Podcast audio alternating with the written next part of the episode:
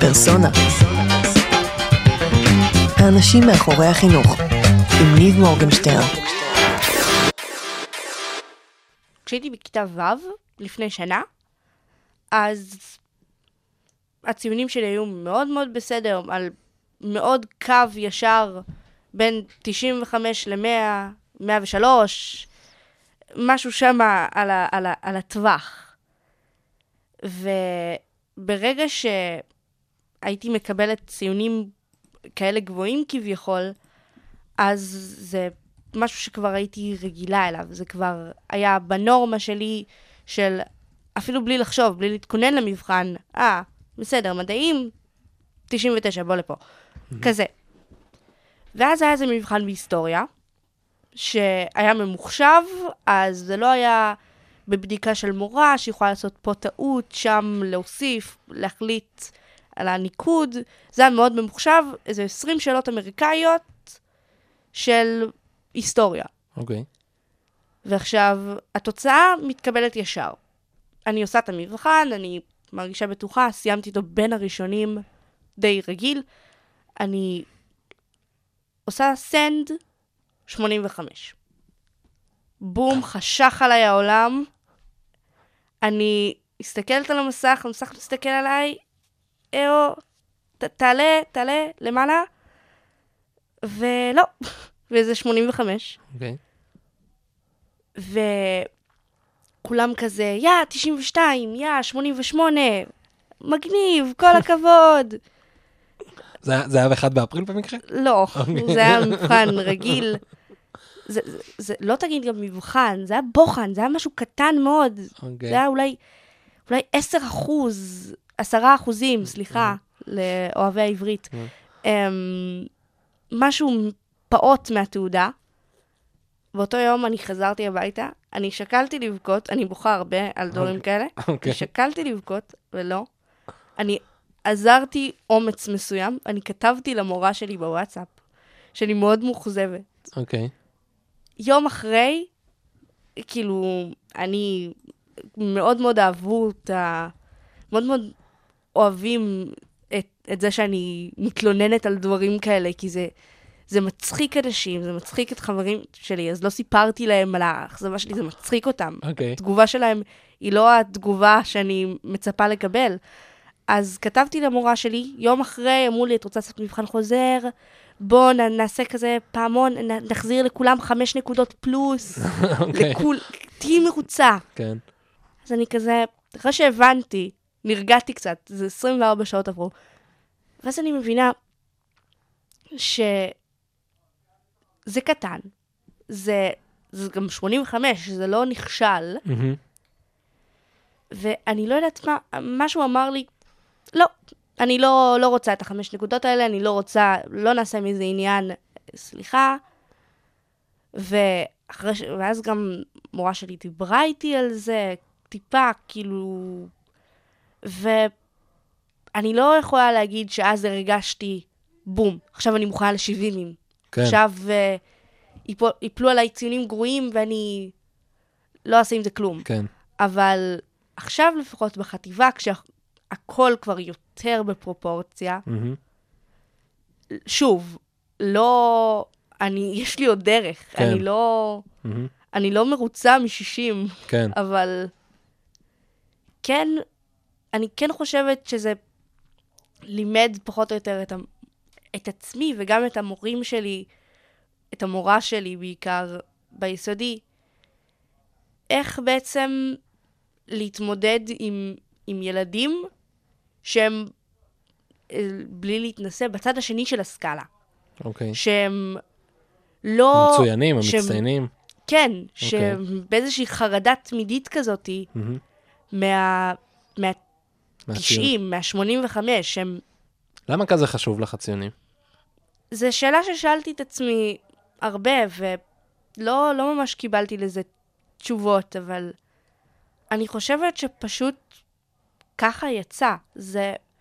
לא יודעת להסביר, ברגע שאתה רגיל למשהו, אתה רגיל למשהו, אתה לא חושב עליו הרבה, אתה רק יודע שזה טוב, שזה סימן טוב. אוקיי. אתה רק יודע שמעריכים אותך על זה, שאתה, שאתה מבין חומר, שאתה, חומר גם אני לפחות נהנית מהחומר. אוקיי. אבל מה יותר חשוב לך? זאת אומרת, יותר חשוב לך ליהנות מזה וללמוד מזה, יותר חשוב לך ה- ה- הציון, המספר וההערכה שבאה סביב זה? רגע, זה, אוקיי. זה קצת טריקי, כי לא באמת חשובים לי הציונים. אני, אני יודעת שציון זה רק מספר ושטויות כאלה, כן. קלישאות. מהמם. אבל ברגע שאתה, ש, שאת, אתה, רגילים בעצם למשהו מסוים שמקבל המון המון פידבק חיובי והמון המון מבטים של וואו, של... ואז גם זה משפיע אחר כך, ומקבלים תעודות הצטיינות, ו... והולכים לפה והולכים לשם, ו... והכל כזה נראה וואו. לקבל דבר כזה זה נורא מערער את הביטחון. את הילדים בדרך כלל שמקבלים ציונים גבוהים, זה, ילד, זה משהו שבונה לי את הביטחון. אני יודעת ש... שזה פחות או יותר, אם הוא המצחיק, אם הוא הטיפש, אם הוא... אני החכם. אוקיי, אני- זאת אומרת, יש לך את הלייבל הזה. כן, אני, אני אמורה להוציא 95. אני לא אומרת לעצמי שאני אמורה להוציא 95. אז כאילו, מה שהרגשת, מה שהרגשת ברגע שלא הגעת למספר הזה, ושגם כן, עוד זה- כולם סביב זה, אז. זה כאילו, מוזר. מה מגדיר זה- אותך? כן, זה... איפה אני פה? מה, מה קורה? זה מעין שוק כזה, שכל הילדים עוברים, כל האנשים עוברים, אבל לילדים שרגילים לציונים גבוהים. הנפילה היא... היא קשה. בהתרסקות קצת. אוקיי. זה, זה איזשהו בום כזה. ל... רגע, אוקיי. מעניין. טוב, בא לי ממש עוד לחקור את זה, אבל אנחנו נגיע לזה עוד, אנחנו נחזור לזה. אנחנו מהמם. נחזור לנקודה הזאת נחזור ו-. ונחשוב עליה. אה, אבל לפני זה רגע, בואו נזכור את הקהל שיש לנו שמאזין לנו. אז אה, היי כולם, מה שלומכם? כאן ניב מורגנשטרן. מה קורה מיקה? הכל בסדר? בסדר? מעולה, איזה כיף שבאת. אה, ונציג אותך קצת שיכירו. אז קודם כל, ברוכים אה, השבים לפודקאסט פרסונה. אה, ואני פה עם מיקה ישראלי. שלום. היי. שהיה לך לא מזמן יום הולדת 13, נכון? נכון. מזל טוב. חגגת? במרץ, כן. ואיך היה? כיף? היה מאוד כיף. תענוג. אז כמו שאתם מבינים, בת 13, בכיתה ז', אמ, וזה לא הפריע לך לעשות המון אה, המון המון דברים, היה לך פינה ברדיו, נכון. אמ, את מאיירת לטורים של מאקו בנושא הדרכת הורים, כן, היית ב debate הארצי, מהמם. אפילו דיברו על זה בברנז'ה, נכון. ואת אוהבת מוזיקה וחתולים. מאוד. כן, אמ, אמרת שיש פה איזה משהו מוזר כזה עם החתולים, כן. אז נראה אם נגיע לזה גם. אמ, והכי חשוב, היית תלמידה שלי שנה שעברה. נכון? שזה מגניב ממש, שיש לי הזדמנות ככה לשבת ו- ולדבר איתך ולשתף ככה את, ה- את, ה- אה, את העשייה, את המחשבות שלך, את הדברים שלך אה, גם, אה, גם הלאה ולהיכנס ככה לעומק של הדברים, דברים שלאו דווקא הגענו אליהם, לדבר עליהם שנה שעברה. אמרת מקודם שזה נורא מצחיק, שקוראים לך מיקה ישראלי ולא נולד פה? למה כן. איפה נולדת? נכון. נולדתי בארצות הברית, וואלה. בטקסס, אוקיי, אמ, ואח שלי באוסטרליה. אוקיי. אני- אחותי, עכשיו בת שש, היחידה שנולדה פה, בארץ, צברית. צברית. כן. אבל סתם, אנחנו נושאים את. השם משפחה הישראלי בגלל המורשת הישראלית, מעולה. אבל אה, אותי זה טיפה מצחיק לפעמים, ש... זה, גאווה ישראלי. לכל מקום. כן, קוראים לי ישראלי, אבל לא נולדתי פה. אדיר. אז אני, אחד הדברים שאני זוכר מאוד, אה, מאוד חזק מהשיעורים שנה שעברה, אני חושב שזה היה יחסית בתחילת השנה, לא יודע, ברבע הראשון של השנה, שאחד השיעורים שאנחנו מדברים עליהם זה על עולם היזמות, אה, דמויות מעוררות נכון, השראה, נכון. ואז אני זוכר שאני שואל תמיד את השאלה הזאת, מי פה, מי כאן יזם? או יזמת. אה, ו... ואני זוכר נכון. שאחד, הרבה פעמים אנשים אומרים, רגע, מה זה בכלל יזמות? ומדברים כמובן סביב זה. ואחרי שאנחנו ככה קצת מבהירים מה זה המושג הזה, אז פתאום מרימים ידיים. והרבה פעמים, כאילו, מה התשובות. שיוצא לי לקבל בכיתות הן כאילו יחסית אה, בנאליות. היי, יזמתי אה, מסיבת יום הולדת שבוע שעבר עם איזה חבר, יזמנו זה, אתה... מהמם. ואני זוכר שככה שאת הרמת היד, ואמרתי, אוקיי, מה, מה זה, מה, מה יזמת? והתחלת ככה שט, ל, ל, לזרוק איזה מיליון. אה, כן, מיליון דברים. אה, אז אני רוצה שנדבר קצת על, על הדברים שאת עושה, ואז ככה נ, נ, נלך לחקור טיפה קצת העולם הזה של הבית ספר, את הציונים, את מה, איך את רואה את זה, איך רואים את זה אנשים סביבך. אז בואו נתחיל עם זה, היה לך פינת רדיו, מה עשית ברדיו? אמ, אז ככה, חלק מהיזמות שאני יזמתי, כן. זה היה, הייתי מאוד מאוד פעילה בוועדה הירוקה בבית ספר. אוקיי. עכשיו, שמה זה הוועדה הירוקה? יש בהרבה בתי ספר מועצת תלמידים, מהמם. וזה, שזה כאילו המסגרת החברתית, הפעילה, כן. אז אצלנו בבית ספר הי- היה גם סוג של מועצת תלמידים, מהמם. אבל היו אצלנו גם ועדות, ועדות אוקיי. בית ספריות, שלכל אחד היה נושא התמקדות אחר. אוקיי. אז זה זה בעצם היה- קבוצה של תלמידים, כן, שמי מי מנהל את זה? התלמידים עצמם? התל... יש מורה אוקיי. שעומדת, ב... כל פעם המורה מתחלפת, אבל יש מורה שפחות או יותר עומדת בראש ראש ה- כל ועדה הוועדה, כזאתי? אוקיי. והתלמידים לוקחים כמה שאפשר חלק אקטיבי בוועדה. אוקיי. אז אני הייתי בוועדה ירוקה, שמכיתה ג' אפשר ללכת לוועדות, אוקיי. אמ, ואני הלכתי לוועדה ירוקה, זה היה נראה לי משהו שהיה לי גם חשוב, מהמם. היה נראה לי אפשר לתרום, היה נראה לי משהו רציני להתמקד בו, אוקיי. ואני, כמו שאמרתי קודם, אני נורא אוהבת לתפוס דברים, להחזיק אותם כן. קרוב אליי, שאני פה, טוב, כן. להתבלט בהם, מהמם. וזה פחות או יותר מה שקרה בוועדה ירוקה, שהייתי, שהפגנתי איזושהי חשיבות, זה היה נורא חשוב לי, לקחתי את זה נורא נורא ברצינות, זו ועדה של בית ספר, לקחתי את זה, אלוהים יודע כמה רחוק. אתה יכול לדמיין? כן. זה משהו עם... בש... בהתחלה כשנבחרים, אם כל אחד עושה, um, uh, כותב דף, מצייר ציור, כיתה ג', תבחרו בי, תבחרו ב... יהיה ואת פצצה, הלכת הוצאת סטיקרים וחולצות, אני- אה, מיקה ישראלי לראשות הוועדה. מצגת, אוקיי. זה כיתה ד', כבר הכנתי אה, דגם. וואה, וואה, יפה. כן, זה היה מאוד חשוב לי. ואיך הגעת משם לרדיו? ואז דברים התגלגלו, מהמם. ויש אה, לאקו 99, יש להם תחרות, תחרות כזאת היא תחרות אזורית, הילד הירוק קוראים לזה, אוקיי. הם, אה, שבתי ספר יכולים, בתי ספר יכולים בעצם להגיש מועמדות של ילד מסוים, מהמם. שמתבלט באיכות הסביבה, ואז הם אה, בעצם עושים רעיון היכרות כזה עם, עם, אה, עם. כמה ילדים שנבחרים, ואז בסוף הרעיון היכרות עושים, בעצם פותחים הצבעה פתוחה לקהל המאזינים, ובוחרים מי ישדר איתנו שנה שלמה, פעם בשבוע או בשבועיים, וואלה, פינה ירוקה. פינה ירוקה כלשהי. מגניב.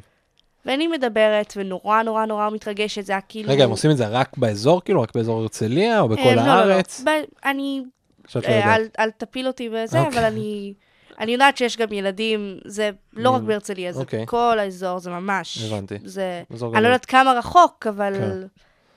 האזור בטח שאקו 99 משדרים בו. מהמם.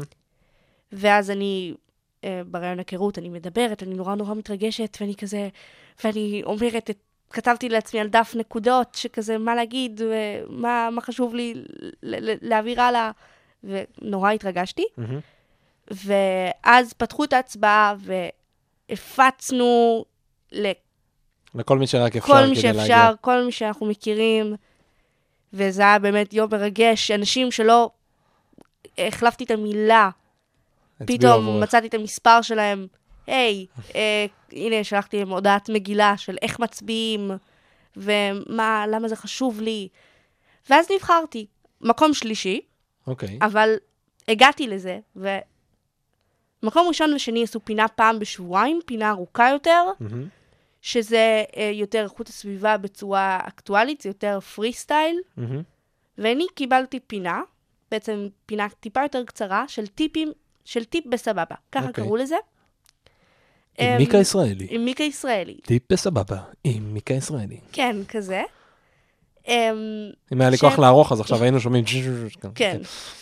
שאני בעצם כותבת um, טיפים ירוקים. למאזינים, דברים שאפשר ליישם, דברים, לא עכשיו, תעיפו את הרכב, תעיפו את המכשירים, שימו רק פאנלים סולאריים וצמחים. מהמם. דברים ישימים, דברים קטנים שכשאתה מקשיב לפינה בין שמונה לתשע בבוקר, בשבת, אם אתה ער. כן. אמ, לא, כשנוסעים עם הילדים כן, אה, זהו, כשנוסעים לטיולים. לטיולים. כן. אז פתאום אתה שומע, לא, אני אה. זוכר שסיפרת לי על זה, ואז אמרתי, רגע, באמת אני שומע לפעמים בשבת בבקרים את הזה, אוקיי. כן, שאתה אתה נוסע, אתה, מי שבשעות האלה בטח נוסע עם המשפחה לטייל, ואת היית כותבת את הטורים ואני האלה? הייתי כותבת את הטורים האלה, הם. היו נערכים קצת, אוקיי. אמ, שזה היה לפעמים טיפה מבאס, כי הייתי חוזרת על כמה טיפים הרבה פעמים. אבל הבנתי אחר כך את החשיבות של לחזור על הדברים האלה, כי בתכלס זה דברים נורא נורא חשובים. ובעצם ככה הייתי שנה, והייתי באה לאולפן בגלל שהוא נורא נורא קרוב אליי. אפשר גם לעשות את זה טלפונית, מהמם. אבל אני הייתי באה לשם, זה ממש קרוב. והייתי מדברת, והייתי...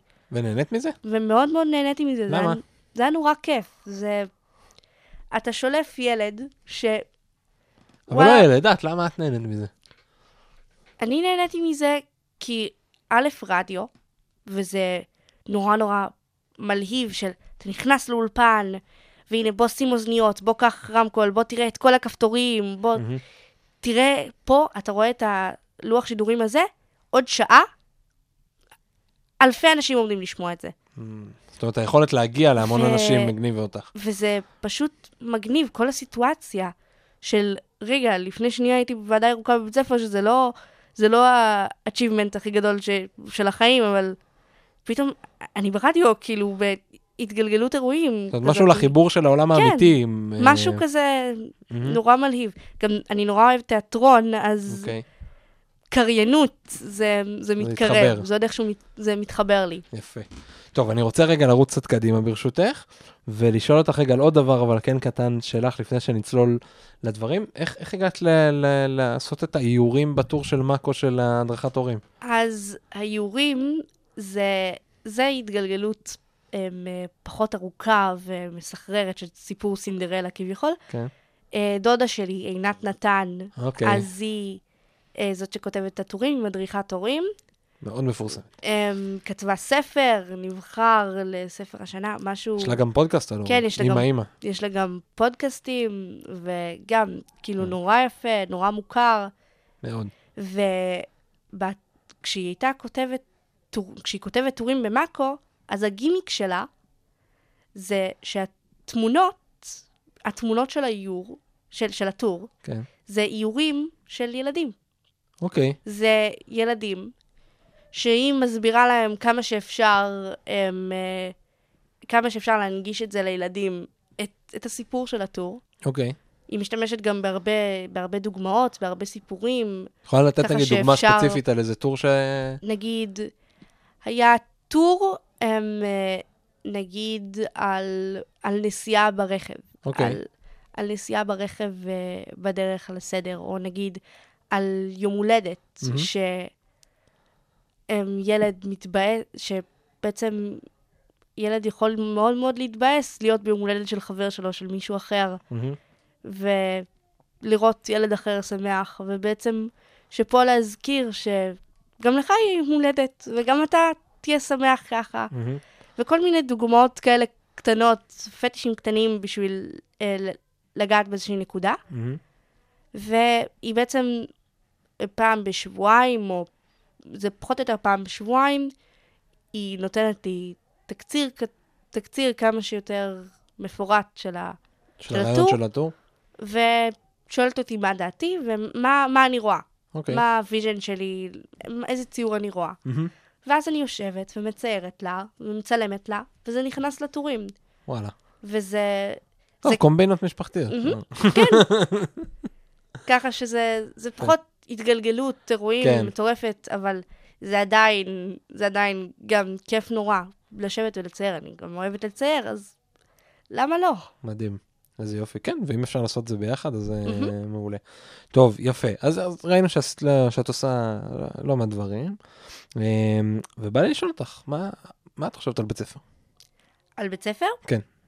בכללי? כ- כן. כשם, כשם בית ספר? לא, מה את חושבת על הבית ספר? את אוהבת אותו, את לא אוהבת את בית אמ, ספר, הוא אני- טוב, הוא רע?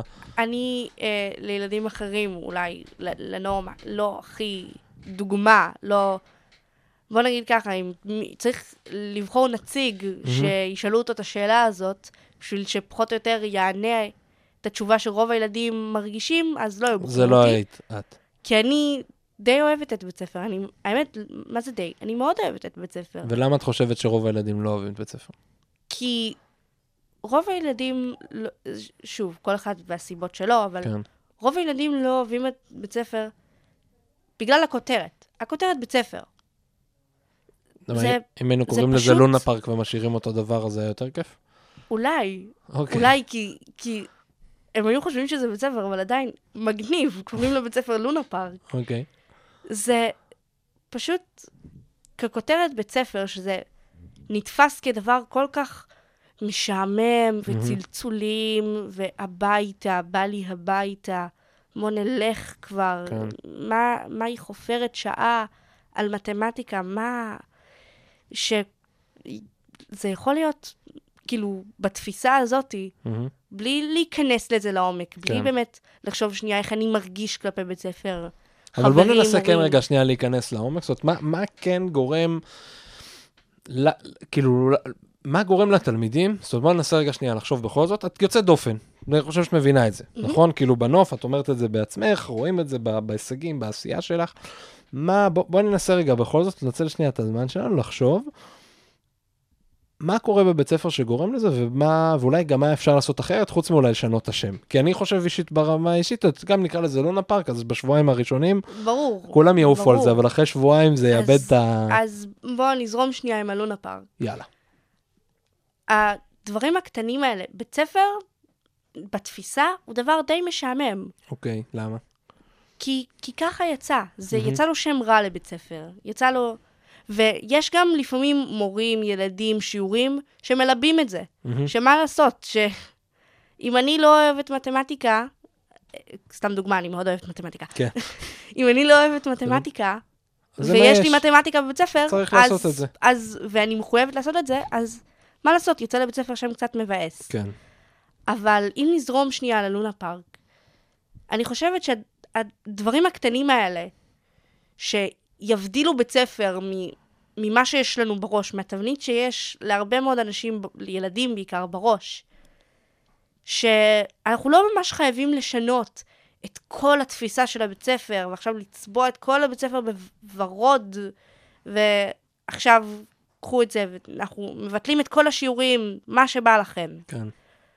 אבל הדברים הקטנים יותר של פעם ב- לדחוף איזה, איזה שיעור מיוחד, או, או שמורים יעברו הכשרות אחרות, שהן טיפה יותר אישיות כלפי ילדים, בעצם, זה, אני לא אגיד משהו פסיכולוגי, כי מורים הם לא פסיכולוגים, כן. אבל שכן צריך להוסיף ל, לכלים שיש למורה, גם איזושהי השקפה מסוימת על הכיתה, שהוא יכול לקרוא את, ה, את הילדים שעומדים מולו, שהוא יכול להבין מי, מי צריך... מי צריך שיגידו לו X, מי צריך שיגידו לו Y, מי צריך... לתת יחס יותר אישי, כאילו. כן, מי צריך מדי פעם איזושהי שבירת ראש יצירתית, מהמם. מי שונא את זה. כן. זהו, התחלת להגיד מקודם, כש- כשדיברנו לפני שהתחלנו להקליט, על ה... התחלת לספר על, ה... על הכיתה שלך שאת נמצאת בה היום. מהמם. והתחלת להגיד שיש שם כל מיני דברים מיוחדים, ואז עצרתי, לך- עצרתי אותך כדי שנוכל לדבר על זה פה. אז מה, מה מיוחד בכיתה שלך? אז הכיתה שלי זה כיתת מחוננים. אוקיי, זה הכיתה היחידה בהרצליה. אוקיי. זה המקום היחידי בהרצליה שיש כיתות מחוננים. זאת אומרת, לקחו את כל המחוננים. זה עושים מבחן, אוקיי. ו... ממש מיון מאוד מאוד כן, דקדקני, מיון כאילו. דקדקני כזה. אוקיי. ואתה מגיע לכיתה, ובדרך כלל זה לא עם החברים שלך, מהמם. שזה, יש הרבה ילדים שיחששו מזה. כי כשהולכים לבית ספר חדש, אז אחד, ה... אחד הדברים שמתחשבים בהם זה חברים שלי, זה עם מי אני אלך. כן. אני רוצה ללכת עם החברים שלי, עם מי שאני בכיתה, מהמם. מי שאני מכיר. אבל כשמגיעים לכיתה כזאת עם ילדים שלאו דווקא דומים, אנחנו לא כולנו חנונים עם משקפיים וגשר שיושבים וקוראים ספרים וסוגדים לאלי המתמטיקה. אוקיי. אנחנו, יש אצלנו פריקים וחנונים, אבל יש גם ילדים מאוד מאוד מגניבים ומאוד נחמדים, שבסופו של דבר יש לנו איזשהו מכנה משותף, אנחנו כולנו יצירתיים. ובגלל ההשקפה הזאתי, ש... וההבנה שיש פה, יושבים בכיתה מאוד מצומצמת של 18 ילדים, בדרך כלל זה עד 25 ילדים מהמם. בכיתת מחוננים, יושבים ילדים ששוב, הם לאו דווקא דומים אחד לשני, אבל יש, יש בהם פוטנציאל יצירתי. אוקיי. לא כולם... כן, מ- אבל זה מה שמחפשים, כי אני הייתי בטוח שבמכוננים מה שמחפשים זה, זה יכולות אקדמיות גבוהות. לא. אוקיי. במבחן של המחוננים לא שמים לך הם, אה, כן, שמים לך קצת מתמטיקה וקצת לשון, אבל לא שמים לך עכשיו אמ, משוואות והוכחות מתמטיות מפורסמות, Mm. ושואלים אותך, ונותנים לך דברים מסובכים של... המבחן הוא ארוך, אוקיי. אבל לא מהסיבה הזאתי. אוקיי. המבחן הוא ארוך, כי רואים את החשיבה היצירתית שלך, רואים את התפיסה המרחבית שלך, איך אתה רואה דברים. יש, נגיד במבחן שלנו היה, אז נתנו לנו צורות. אוקיי. בעצם רצפי צורות, מאוד מאוד מסובכות, קומבינציות של צורות, רצף של צורות שיש להם איזשהו מכנה משותף. אוקיי. שואלים אותנו מה יהיה הצורה הבאה בסדרה. בוא תגיד לי אתה איך זה אמור להז... להראות את היכולות האקדמיות שלי. לא נראה לי שאם אני אלך לאוניברסיטה, אז ישאלו אותי שאלה כזאת. זה לראות את התפיסה היצירתית. מהמם. וברגע שיושבים ילדים שהוגדרו כיצירתיים יותר מהנורמה, שיש להם איזשהו פוטנציאל, לרוב, לפעמים זה גם בא עם איזה שהם יכולות מתמטיות, או יכולות הם, אה, מדעים, אנגלית, דברים יותר כאלה ריאליים. מהמם. אבל בגלל שמכירים ביצירתיות, אז נור... אפשר לפתוח את הכיתה לדברים יצירתיים יותר, לחשיבה יצירתית יותר, לחשיבה אז אחרת. מה אתם עושים שם? אז נגיד, נגיד בשיעורי היסטוריה. מהמם. בשיעורי היסטוריה אנחנו יכולים לשבת עם הספר וללמוד את מה שכתוב בספר. אנחנו, חלקי, רובנו טובים בלשנן דברים. אנחנו יכולים לשבת ולקרוא את מה שכתוב בספר, וזהו.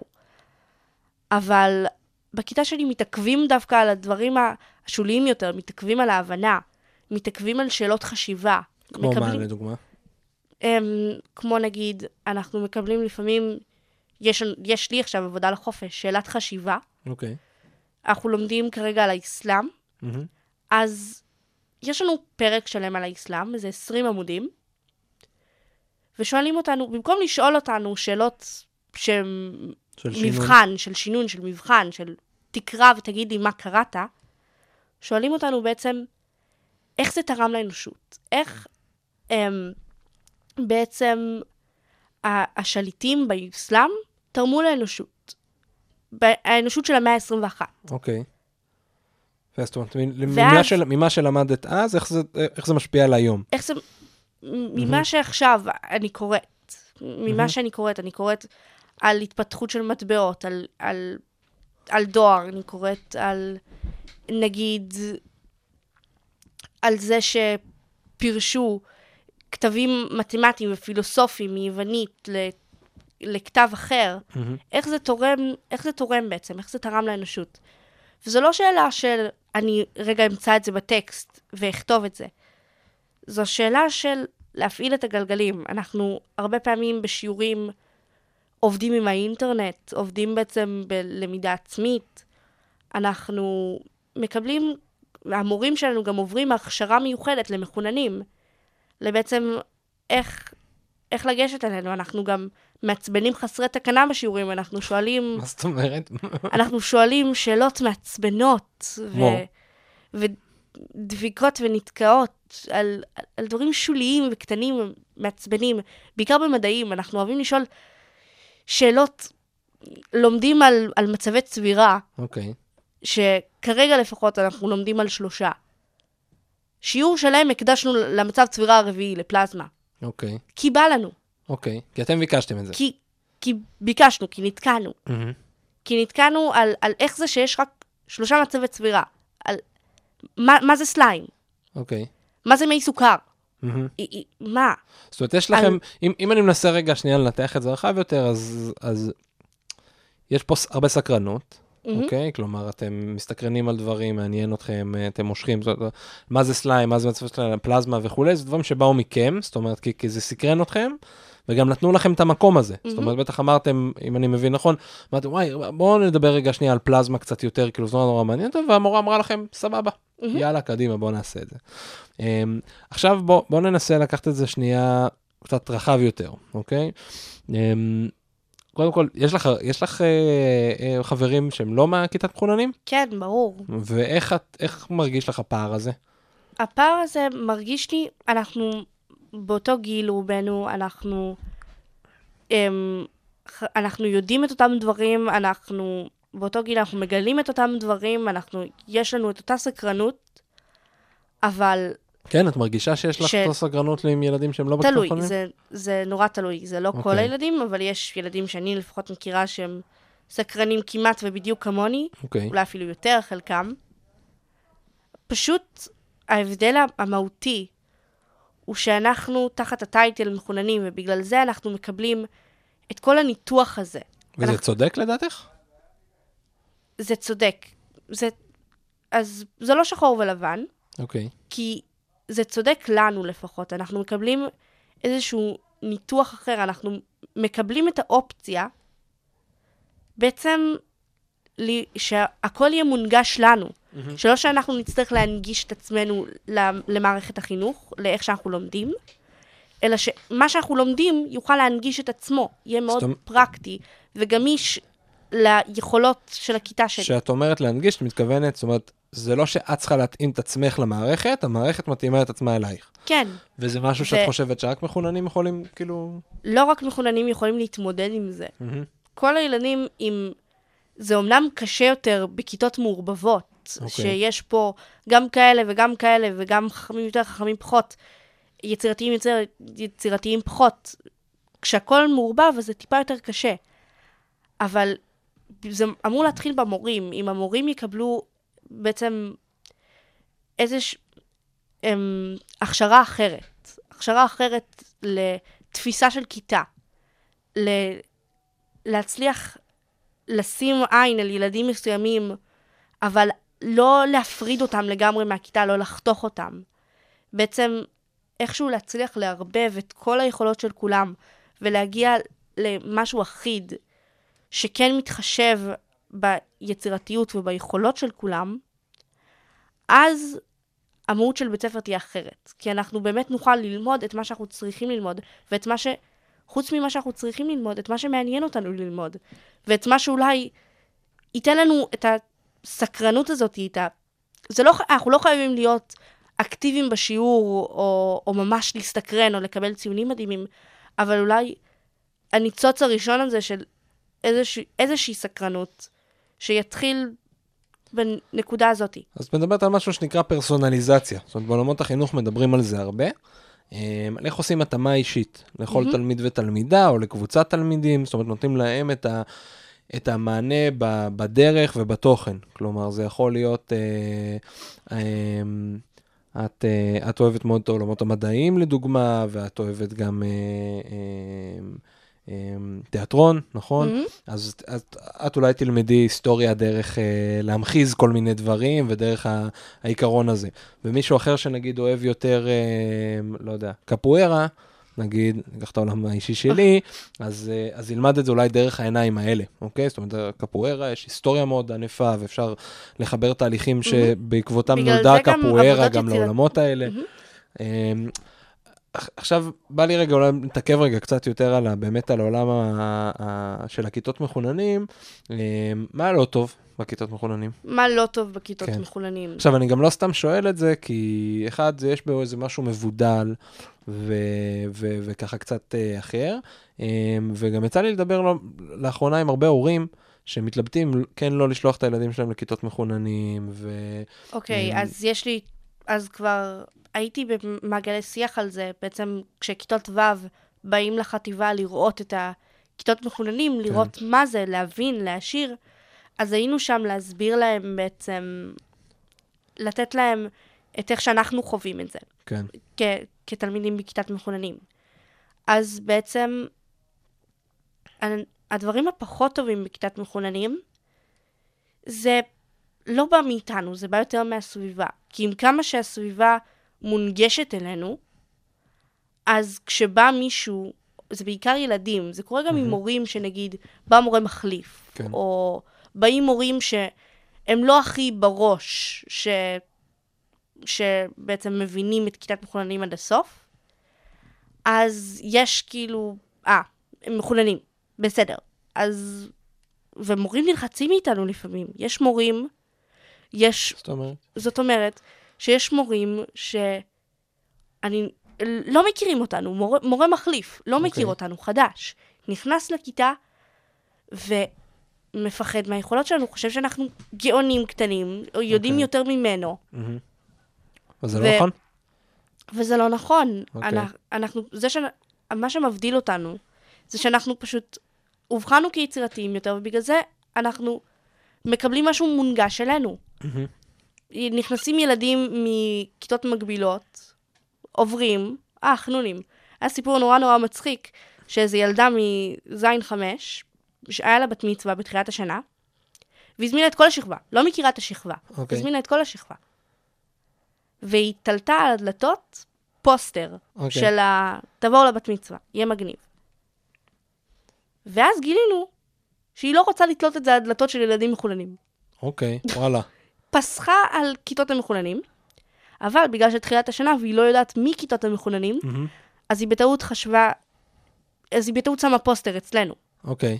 אצל הכיתת מחוננים השנייה יש שתי כיתות מחוננים. אז כי- על על אחת היא שמה אז ואחת על לא. אחת היא שמה בטעות, על אוקיי. שלנו, ועל אחת לא. אוקיי. ואנחנו מ- מ- מסתכלים על הזה, ואז אנחנו אומרים, אוקיי, הוזמנו לבת מצווה של ילדה שאנחנו לא מכירים. רגע, אנחנו הולכים לזין ארבע, שזה כיתת מחוננים השנייה, שואלים אותם, אתם באים? מהמם. ואז הם כזה, באים למה? לא ידעו על מה מדובר. לא ידעו על מה מדובר. אחרי שהבנו, חש... הבא... אה, הסקנו את זה שפשוט רצו לפסוח על כיתות המחוננים. וואלה. ואיך זה והיא- גרם לך להרגיש? וצחקנו, צחקנו בהתחלה, צחקנו על זה קצת. אבל אחרי ש... אה, כשאני חושבת על זה, אז אני אומרת, בואנה, הילדה לא מכירה אותנו. היא לא... היא חושבת... יש איזה פשוט סטיגמה, סטיגמה מהלכת. ואני אני לא יכולה להגיד שאני לא מרגישה את הסטיגמה. אצלנו בבית ספר, האמת, מרגישים אותה יחסית... לא מרגישים אותה הרבה. אוקיי. מרגישים אותה פה ושם מילדים בורים, לא, לא טיפשים, ש- פשוט בורים, לא מכירים שלא את הנושא. מספיק מהמם. טוב.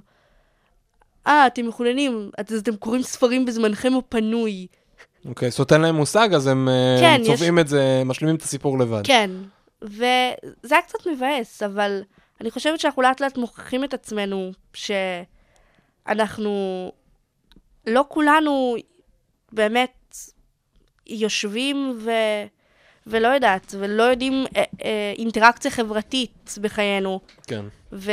ואין לנו תחביבים, ואנחנו רק עושים יושבים מתמטיקה, היסטוריה ו... כן, זה ששליש מאיתנו רוסים. אוקיי. כאילו, כן, נתקלנו גם בזה, אתם וואלה. כולכם רוסים אשכנזים עשירים. הבנתי. הכי, כאילו, סטיגמה של הסטיגמה של הסטיגמה. הסטיגמה של הסטיגמה של מכל הסטיגמה. הכיוונים. ערבבו גם. הדתי, גם... אה, לגמרי. וואלה.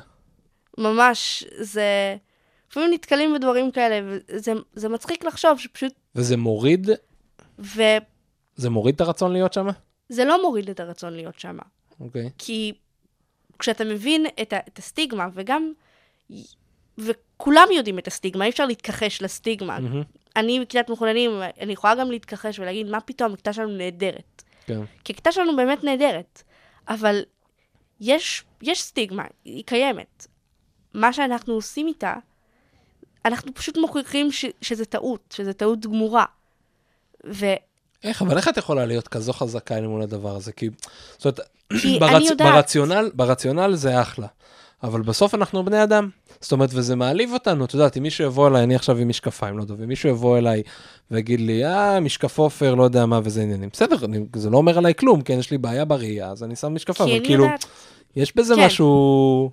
אז אני אגיד לך, אני אישית, יש לי משקפיים וגשר, מגיל חמש אני רוצה משקפיים וגשר, זה נראה, לי נורא בוגר. זה אוקיי. סתם אנקדוטה מעניינת. אוקיי, אבל בעצם אנחנו, הסטיגמה קיימת, ויש סטיגמה שמחוננים, הם מחוננים, זה מקושר לחנונים, אז כאילו כל הסטיגמות שיש על חנונים תקפות לגבינו. כן. אז כמה דברים. א', זה לא כולם. זה אוקיי. רק ילדים שלא נחשפו בכלל לדברים כאלה, או שזה ילדים שעומדים תחת, תחת איזשהו לחץ חברתי, שהם עם החברים וצחוקים, אז הם עוברים ליד כיתת מחוננים, אז כזה. את אומרת, לא כולם גם עושים, לא כולם צוחקים. זהו. כאילו, גם.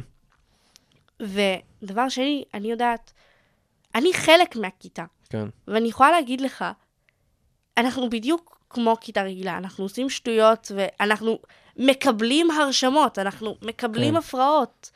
אנחנו, חלקנו, שוב, הסטיגמות לפעמים נכונות. סטיגמה זה לא תמיד סטיגמה. נגיד, זה שרובנו לא אוהבים ספורט, זה די נכון. אוקיי. ובגלל זה, כשלוקחים דברים, גם במילה סטיגמה, היא מאוד, אפשר, היא מאוד סטיגמה. יש סטיגמות נכונות, יש דברים נכונים שאומרים עלינו. מה שנקרא, בכל אבל- בדיחה יש קצת כן, אמת. בכל, בכל דבר יש קצת כן. אמת. אבל אנחנו מוכיחים את עצמנו כל פעם שיש אצלנו ילדים ספורטיביים שיוצאים לתחרויות ספורט. יש אצלנו ילדים שאוהבים תיאטרון, שהם- יש אצלנו ילדים שאוהבים היסטוריה, יש אצלנו ילדים ששונאים מתמטיקה, יש אצלנו ילדים שגרועים בזה. מהמם. יש... אז, יש... אז בואי נחזור רגע דרך זה לעולם של הציונים, שדיברנו עליו בהתחלה. כי- מה, מה, מה את חושבת על ציונים? ואני ארחיב רגע, אני אזרוק את השאלה כאילו לאוויר ואני ארחיב אותה רגע, כי, כי מה שאת סיפרת בהתחלה, הוא היה, היה, היה מאוד מעניין בהיבט של אמרת, זאת אומרת, התייחסת מאוד לציון. ואמרת מאוד uh, ישר את המשמעות של הציון שמוסיף טייטל, זאת אומרת מכניס אותך לאיזושהי קופסה, לאיזשהו מהמם. ריבוע כזה כלשהו. Um, אני החכמה, אני הזה. את חושבת שיש, ש... את רואה בזה כמשהו חיובי? אז אני אגיד לך ככה, ציונים זה overrated מעל הראש. אוקיי.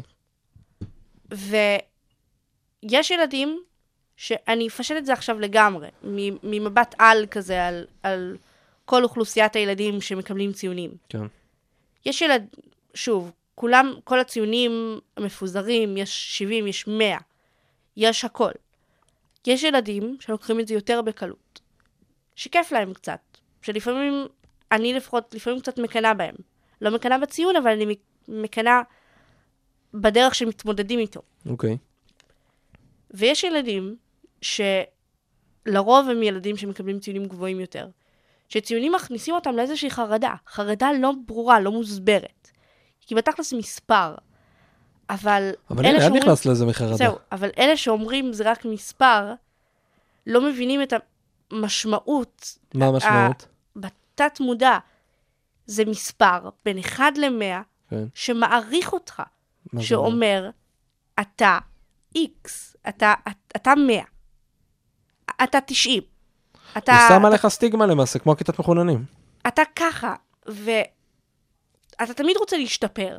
מטבע האדם, אנחנו תמיד רוצים להיות הכי טוב. אוקיי. וזה... והאמת שנכון, זה אם תיקח ילד בכיתה שהיא, שהיא לא כיתת מחוננים, אפילו כיתה, כיתה קשה יותר, כיתה עם 40 ילדים, כיתה זה, אז הוא יהיה בדיוק כמו ה- הילד שמקבל 70 ופוסח מעל זה. אנחנו, נגיד, בכיתת מחוננים, פתאום זה נורא חשוב. פתאום יש לזה נורא נורא למה? חשיבות. למה זה חשוב? כי באיזשהו מקום זה מעריך אותך, זה אומר, "א- אתה ככה. הם, אתה, לפי הידע שלך, המספר הקדוש הזה אומר עכשיו עליך, הוא לא אומר כמה התכוננת, או כמה למדת, או כמה, שזה מה שמורים בדרך כלל אומרים.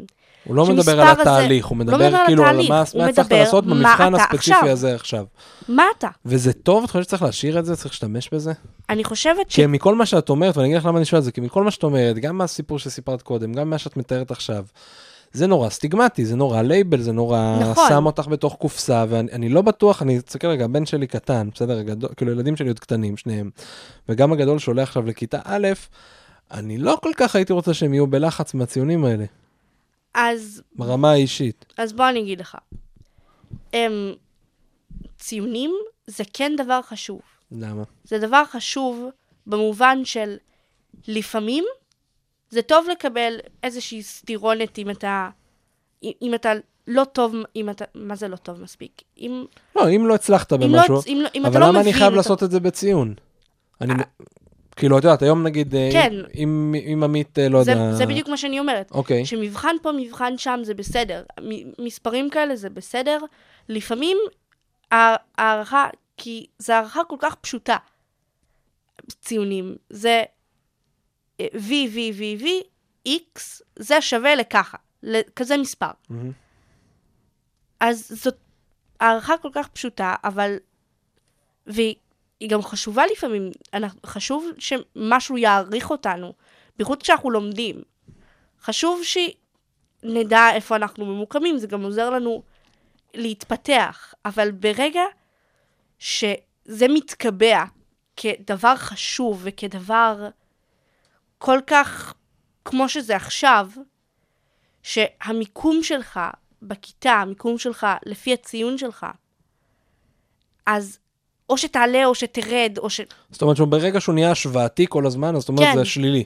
זה הול- הולך למקום שלילי כל כך. אז מה את חושבת שהיה גם- צריך לשנות? אם אני הייתי נגיד עכשיו מנהל הבית ספר שלך, ואני אומר לך, אוקיי, אני מבין ממך שיש פה המון היבטים שליליים, מה את חושבת שצריך לעשות אחרת? אני חושבת שצריך לעשות אחרת, שאפשר לה- להגיע לזה משתי גישות. אוקיי. אפשר להגיע לזה מגישה אחת, של בוא נוותר על הציונים, בוא נעשה דברים בלי ציון. אוקיי, בוא ניתן לילדים חופש בלי ציון. אוקיי. נסביר להם אם הם, אם הם צריכים להשתפר, אם הם לא צריכים להשתפר, נסביר להם בצורה פרטנית, כן. שהם ידעו. אבל הם לא צריכים את הלייבל הזה של מספר שהולך לפניהם. מהמם. וזה גם מה שבסופו של דבר אולי יקבע להם את העתיד שלהם, ובמה הם יעבדו, ואולי אפילו, ובכללית, המצב שלהם חושבת בעתיד. שזה באמת מה שזה עושה? הם, במצבים מסוימים, כן. אוקיי. במקומות מסוימים, הרי הציונים שלך בחטיבה עוזרים לך להתקבל לתיכון, הציונים שלך בתיכון עוזרים לך להתקבל לאוניברסיטה. הציונים שלך באוניברסיטה עוזרים לך להתקבל בחיים. אם אתה אוקיי. בכלל הולך לאוניברסיטה, תלוי בציונים שלך בתיכון, שתלויים בציונים שלך בחטיבה. אוקיי. זה, זה נראה, זה נראה רחוק, אבל ככה נגיד חושב ראש של, סתם, אני קופצת, ראש של ילד חרדתי מציונים, ככה הוא חושב, זאת אומרת מניסיון? מניסיון. ציון ביסודי, אם, אם קיבלתי עכשיו 80, אז זה ישפיע לי, על, אז אני בטח אקבל 85 בתעודה, ואם אני אקבל 85 בתעודה, אז אולי אני אמשיך לקבל את אותם ציונים גם בחטיבה, ובחטיבה זה ישפיע על התיכון, ובתיכון זה ישפיע... כן, אתה מבין לאן זה הולך. כן. האופציה השנייה להסתכל בעצם על ציונים, זה להסתכל על זה ממקום של בוא נשאיר את הציונים. ציונים זה חשוב, ציונים זה חשוב בהתפתחות, זה חשוב גם לפעמים לעבור את השלב הזה של... ל... שחשוב לעבור את השלב ההתבג... ההתבגרותי הזה, של לקבל את הציון כמו שהוא, ולא להיות השוואתי, שזה שיעור לחיים ש... כ- שמאוד כדאי לרכוש, אבל שפשוט נמיר את הסביבה. במקום להמיר את הציונים, נמיר את הסביבה. מה זה אומר? נעשה סביבה פחות השוואתית, עם שהמבחנים הם פחות הם מבחנים במתכונת קופסה. אולי טיפה יותר עבודות, טיפה יותר איזשהו שחרור כזה, שהתחושה הכללית לגבי ציונים תהיה עם איזושהי הרפאיה מסוימת. מהמם. שזה יגיע, יש ציונים, אבל מהמם. זה בסדר. זה בסדר לקבל ככה, לק... ואיך עושים את זה? איך עושים את זה? אז עושים את זה, אפשר לעשות את זה במיליון ואחת דרכים. אפשר בעצם שהמבחנים יהפכו להיות מבחנים אחרים. שהמבחנים יהיו פחות מבחנים של שינון, יותר מבחנים של הבנה. לא כולם, ושוב, לא כולם מבינים הכי טוב, אבל, ויש כאלה ששינון דווקא יושב עליהם מצוין. יש כאלה שלא מבינים כלום בחומר, אבל הם משננים, ואז הם מקבלים כן. אחלה ציונים, אז אם נעשה יותר מבחני הבנה, זה יעזור בעצם, ל... זה, זה לטווח הרחוק. בטווח הקרוב זה ייראה קצת מוזר, אבל לטווח הרחוק, הציונים יקבלו, טיפה ישתנו מבחינת איך שנקבל אותם, כי הם ישקפו יותר את ההבנה שלנו בחומר, ולא את איך שהלך לנו במבחן. אם יהיו, אולי אם יהיו יותר עבודות, אולי אם יהיו יותר אה, הסברים, ותהיה אולי אפילו יותר פתיחות פסיכולוגית בבית ספר, אולי טיפה יותר... איך להסביר? שאם מישהו מרגיש לא טוב עם, עם הציון שלו, שילך, שידבר, שישפוך את הלב עם מישהו שהוא סומך עליו, ושיתחיל איזשהו תהליך, שזה גם שיעור. מהמם. אז יש פה שני שיעורים. יש פה, או בעצם ש... יש פה שיעורים של התמודדות עם ציון, ובעצם איך לקבל את זה, איך להיות שלם עם זה. מעניין. זו זווית מאוד מאוד מעניינת. אני חושב שנתת פה צוהר מאוד מאוד מרתק ל... לאיך ילדים בני גילך תופסים את העולם הזה. של הערכה, איך הם חושבים שה... שהמשמעויות כאילו של הדברים משפיעים הלאה. אמ, אני חושב שזה מן הסתם גם מאוד תלוי, לא תקני אותי חושב אחרת, זה מאוד קשור גם לסביבה. זה מאוד תלוי בסביבה בבן אדם. לגמרי, ויש גם מורים. האמת, יש גם מהמם. מורים שחושבים ככה, כן. שזה שזה הכי גרוע. כי את יודעת, היום דרך אגב, גם הרבה אנשים, זאת אומרת, הסיפור הזה של תהיה טוב ביסודי כדי שתצליח בחטיבה, שתהיה טוב בתיכון ותלך באוניברסיטה, זה משהו שדיברו עליו המון, אבל את יודעת, יש היום גם הרבה עדויות לזה שיש אנשים שמצליחים לא מעט בחיים גם בלי תואר כן, באוניברסיטה, אבל... אז... מהמם, ויש כאילו לפה ולפה. אה, זו נקודה מעניינת. אה, מה מה התחלת להגיד? שבוא אני אגיד לך, שכשאני, כשעושים לנו נגיד הרצאות על כן. האנשים הכל כך חשובים ומצליחים האלה, שהצליחו בחיים גם בלי לרכוש את כל ההשכלה ולהיות הכי טובים בשיעור, כן. אז זה נראה נורא קר, זה נראה נורא מרוחק. מה זאת אומרת? זה, זה, זה כדוגמה, לא דוגמה טובה לילדים, בעיקר לילדים שלחוצים מציונים כמוני. אני יודעת שעליי למה? זה לא השפיע, זה רק, זה פשוט לא השפיע. כי אתה רואה, אה, הוא מצליח, בסדר. אבל זה, זה עובר מעליך. למה? לי לפחות, זה, זה לא, זה נכנס פה, זה נכנס לי פה, אבל בהתפתחות של זה אחר כך, זה לא, לא התפתח לשום מקום. אני לא יודעת להסביר. זה פשוט הדוגמאות האלה של אנשים שהצליחו, זה לא מדבר אלייך. גם בלי המערכת, כן. במקום שאני נמצאת בו, אולי ילדים אחרים שהם טיפה יותר פתוחים וטיפה יותר משוחררים, אולי הם יותר מבינים את זה.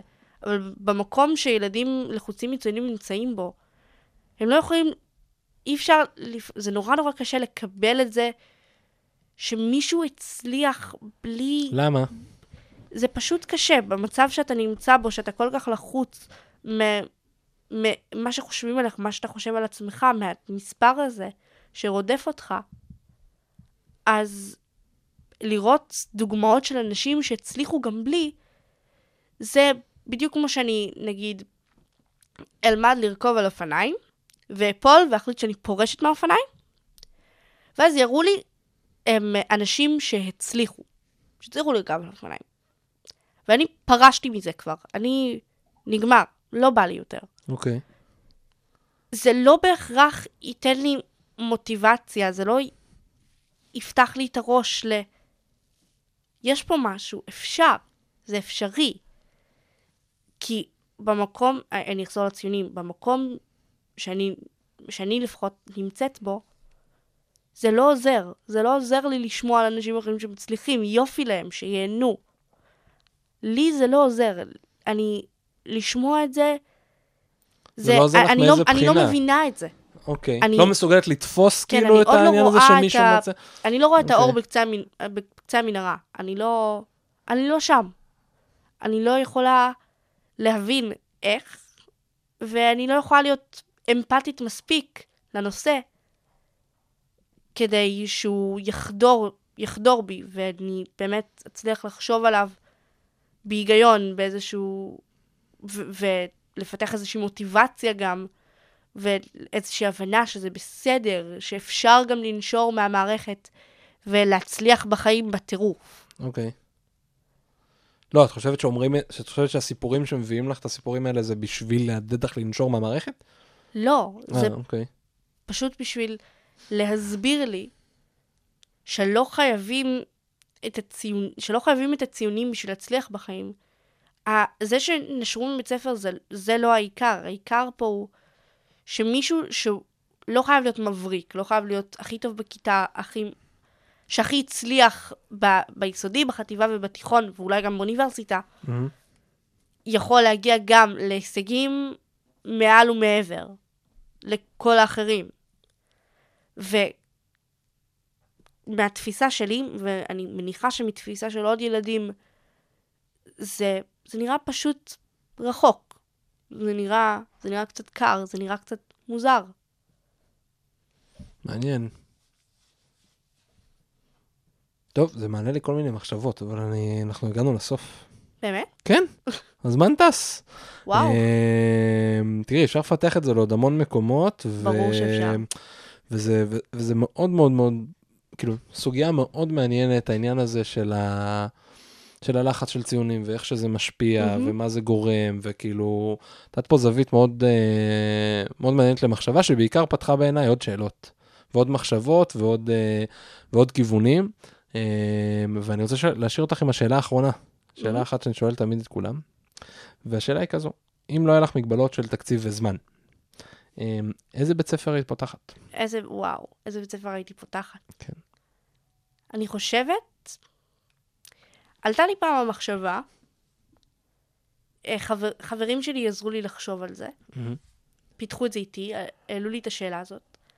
מה יקרה אם נגיד לילדים שלא עברו את המבחן מחוננים, שהם מחוננים? יש מחקרים על זה, מחקרים מדהימים, של ילדים שהם לא חכמים, שהם לא הכי חכמים, שהם לא הכי יצירתיים, שאמרו להם, אתם חכמים, אתם יצירתיים, ומגיעה לכם מערכת מיוחדת, מגיע לכם יחס מיוחד על זה,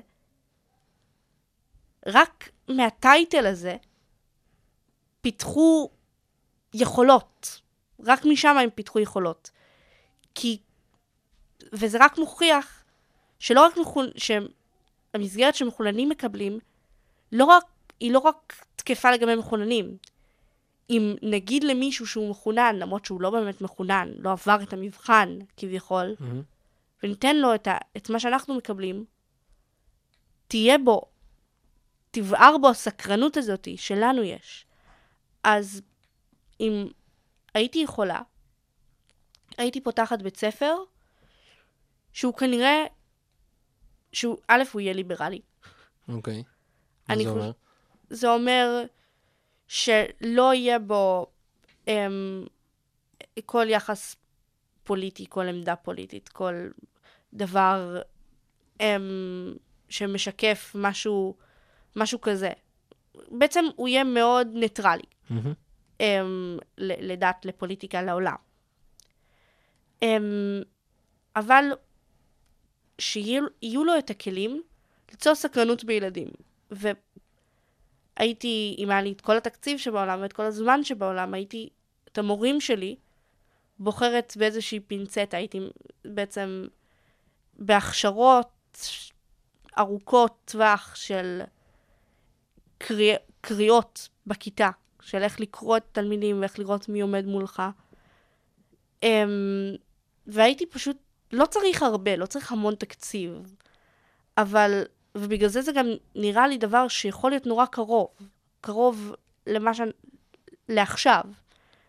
שאם יהיה פשוט יותר חופש, וזה נשמע מאוד קלישאתי, אבל אם ניתן טיפה יותר שיעורי מחשבה, לא כולם צריכים לאהוב אותם, אבל שהאופציה להעשיר את הראש ולחשוב ולהרגיש, להרגיש מחונן, להרגיש, להרגיש שאתה מקבל יחס מיוחד, יחס אישי, שהמורים, שהמורים באותו ראש איתך, שגם נור, אני נורא אוהבת בבית ספר שיש מורים, זה לא כולם, אבל יש מורים, שיש להם את זה מבחינת האהבה עם הילדים. יודעים להתחבר מאוד מאוד מאוד טוב עם ילדים, ויודעים איך לערבב הומור עם, עם למידה, ואיך לערבב חשיבה יצירתית עם למידה. לקחת את הומור, חשיבה יצירתית ותוכן מעניין, ואיכשהו להצליח לעשות קומבינציות, קומבינציות שמתאימות לכל כיתה וכיתה, אם אפשר לעשות את זה, אני חותמת על זה שכל הילדים לא, אולי לא יצאו עם הציונים הכי מדהימים, אבל שכל הילדים יתעניינו הרבה יותר בבית ספר, יהיה להם הרבה יותר מעניין, שאולי בחיים אחר כך תהיה בהם, יהיה להם, פיתחו להם שורשים של סקרנות בתוכם, שהם יכולים בעצם אחר כך, גם אם עכשיו זה נראה להם לא מעניין, אבל אחר כך להיות, להישאר סקרנים ולחשוב, ולחשוב טיפה אחרת מהנורמה. שנקרא בית ספר למחוננים לילדים הלא מחוננים. כן, משהו כזה. מעניין. טוב, הנה, המיזם הבא שלך. מיקה, תודה רבה. בכיף. מאוד נהניתי לארח אותך פה. גם אני. איזה תענוג. וחבר'ה, תודה רבה גם לכם. האזנתם לעוד אה, פרק של פרסונה, ואנחנו נשתמע בפרק הבא. יאללה ביי. ביי.